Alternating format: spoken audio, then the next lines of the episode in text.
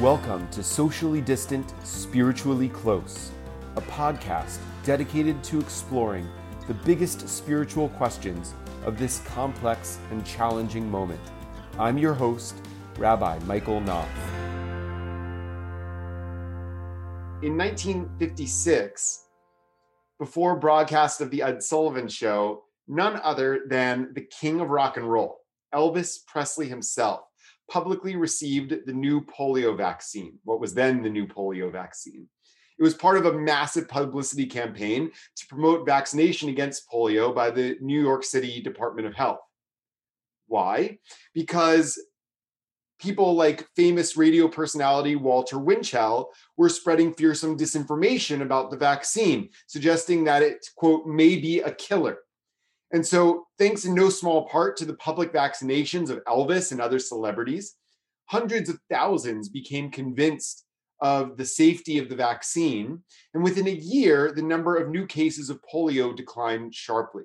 And now we've all but eradicated the disease. And fast forward to today. Uh, many of you have, along with me, uh, marveled at the images, picture after picture of doctors nurses and other healthcare frontline workers, um, those who have risked their lives day in and day out over the past nine months. Pictures of them now getting the new vaccine for COVID 19. And more will come in the weeks ahead, especially now that a second vaccine has been approved by the FDA. We just learned yesterday. And it, it's just so amazing to see the faces of people who will soon no longer have to fear winding up where their patients were or bringing the virus home to spouses, partners, and children who also have to sit in fear, live in fear, and worry not only about mom or dad's well being, but about what they might bring home with them. It's the first wave of a modern medical miracle brought to us by human brilliance, ingenuity, and innovation. And as we look at these images, I, I look at their faces and I, I, feel, even if it's just for a moment, a, a sense of possibility, hope, imagining what it might be like a few months from now, maybe longer for me because I may not be high in the line, but a few months from now, when I might get a vaccine, when each of us might be able to get a vaccine, and an end to these months of grief and loneliness, to see with our own eyes that a better day is on the horizon. But it begs the question why is it that we need these pictures in order to feel hope or to feel secure in the safety of the vaccine? Why do we need Vice President Pence to receive the vaccine in front of live television cameras? Although I'm grateful that he did. Why can't we just take the word of the pharma companies or the FDA, the scientific journals, the science journalists at face value? Because as we all know, sometimes, maybe a lot of times, seeing is believing. It's not enough to just be told something is true. Sometimes we have to witness it with our own two eyes in order to believe and to understand its truth. Or to put it in the language of my high school writing teacher, show, don't tell. I wonder how many of you learned that as a cardinal rule of writing show, don't tell.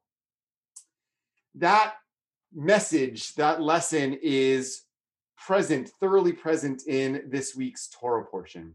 So this week's Torah portion uh, continues the Joseph's uh, the Joseph saga, uh, where uh, uh, Joseph has been sold into slavery in Egypt by his brothers. Is told uh, his father Jacob is told that he has been killed. Joseph, enslaved in Egypt, is in a sequence of events placed in prison uh, and while in prison, he meets Pharaoh's uh, butler and Pharaoh's baker, uh, who uh, are also in prison, interprets their dreams, uh, and uh, the butler who uh, uh, who gets taken out of prison and restored to his place with um, in in Pharaoh's palace remembers at the end of last week's Torah portion or the beginning of this week's Torah portion remembers Joseph to Pharaoh and tells Pharaoh, and Pharaoh is having some strange dreams of his own, that he met a wonderful dream interpreter in prison uh, and brings Joseph to Pharaoh to interpret Pharaoh's dreams. Joseph interprets Pharaoh's dreams to, to uh, share that there is going to be a famine in the land of Egypt that will last seven uh, years following seven years of plenty. But if the if Pharaoh plans properly, if Egypt plans properly during the years of plenty, they'll be able to ride out the years of famine. Turns out that Joseph is right. So Pharaoh prepares during the years of uh, plenty and uh, and, uh, and stores up grain sufficient to ride out the years of famine that are going to follow it.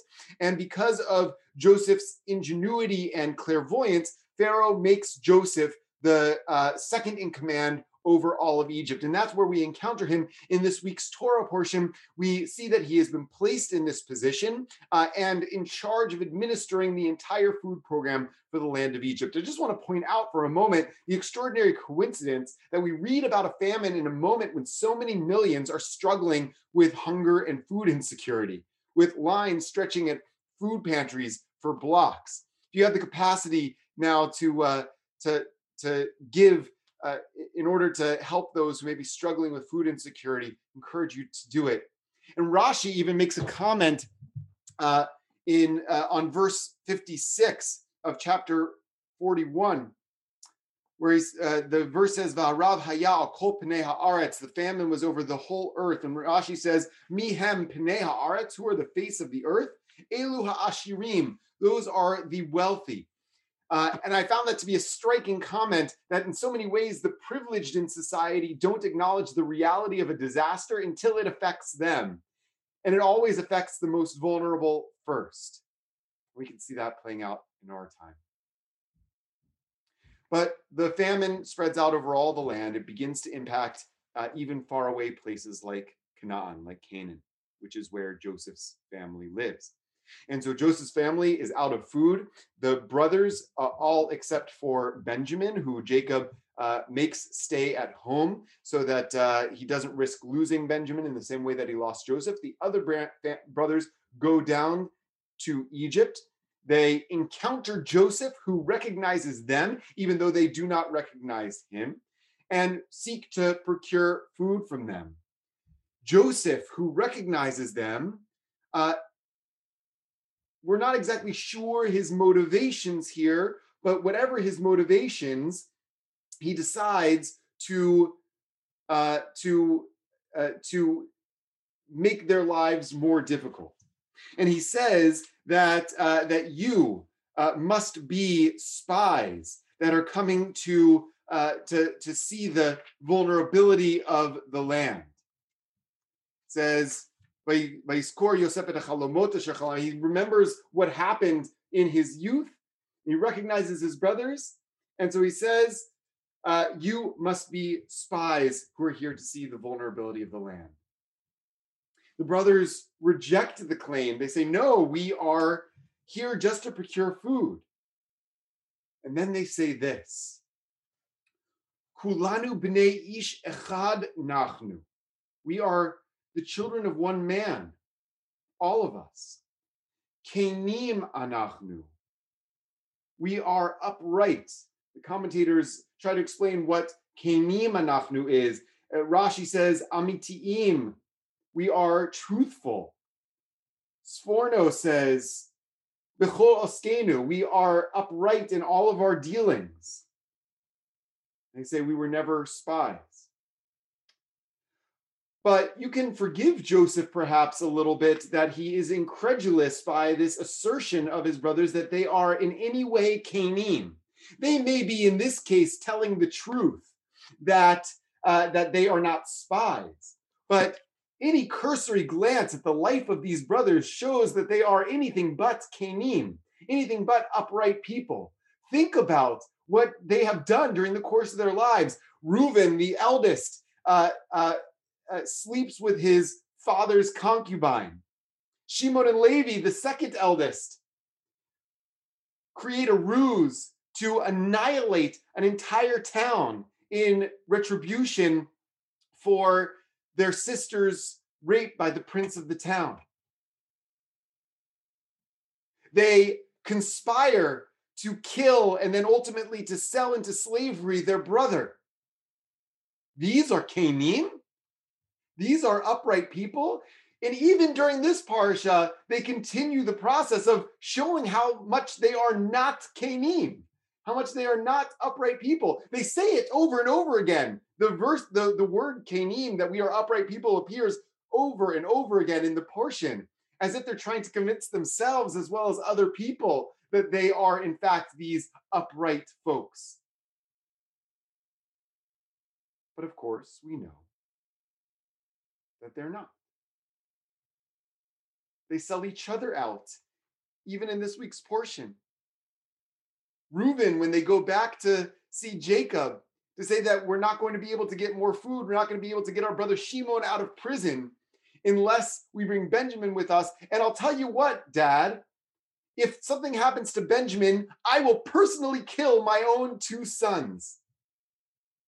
That's my promise to you. These are Canim. These are upright people. It's an absurd claim for the brothers to make. So perhaps what Joseph is doing here, especially when he hears them describe themselves in that way, maybe he sets out to make them prove it. Prove to me that you are actually now Canim. You weren't when we were growing up. You never have been. Maybe you've changed. Maybe you are now upright people. Prove it to me. And so the sequence of events of the rest of the portion and next week's portion may very well be Joseph's test to see if his brothers have actually changed. They weren't Canim. They could say it as many times as they want. But Joseph says, Show. Show me. Don't just tell me. And we can contrast that with Joseph himself at the beginning of the section that Elisheva read, where we hear about the severity of the famine in the land. Verse 56 that I had uh, read before about Rav al Kopane Aretz, the famine was over the face of the whole earth. Yosef kol asher bahem. And Joseph opened uh, everything that was in them. The commentators say that there actually may be a word missing there. They say that Joseph opened up uh, everything that was in the otzarot, everything that was in the storehouses of the grain, vayishbor lemitzrayim, and uh, and distributed out to Egypt. And the commentators say that what Joseph did there, take for example Sforno, Yiftach Yosef, it's Kol Asher that Joseph showed everything that was in the storehouses, Laharotam, Shahaya Biado to show the Egyptians that he had the capacity to feed them during this famine. Joseph is a person who recognizes that our actions testify to us. He doesn't just say to the Egyptians, Sure, I'll take care of you, don't worry about it. He shows them he opens the doors to the storehouses. See for yourself what I have. I'll give you everything I have, as much as I can for each person according to their need. You can see for yourself that I'm doing this honestly and with integrity. Don't just take my word for it. I'm going to show you. Our actions speak for us. Joseph teaches us, the Parsha teaches us. Our deeds testify to who we are.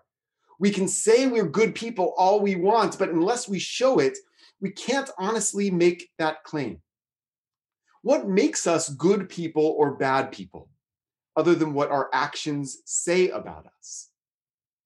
It, we can say all we want, I'm a good person, but unless your deeds show that you are, if I can't look at your calendar and see where your priorities are. No matter how much you tell me what your values are, your actions will prove otherwise. If you can't show me your tax returns and say where you gave your tzedakah this year, how you spent your resources. You can say all you want how kind and generous and thoughtful you are, but your actions will say will speak another story. The parsha presents a striking contrast between Joseph and his brothers. The brothers who say, We are Canim, but their actions speak otherwise, and Joseph who never says, Hey, look at me, I'm such an upright guy, but rather shows how upright he is through his deeds.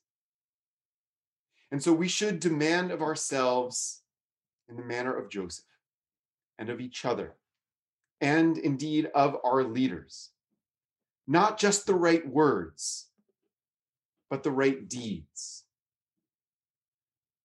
We should be mindful, not just to tell, but to show.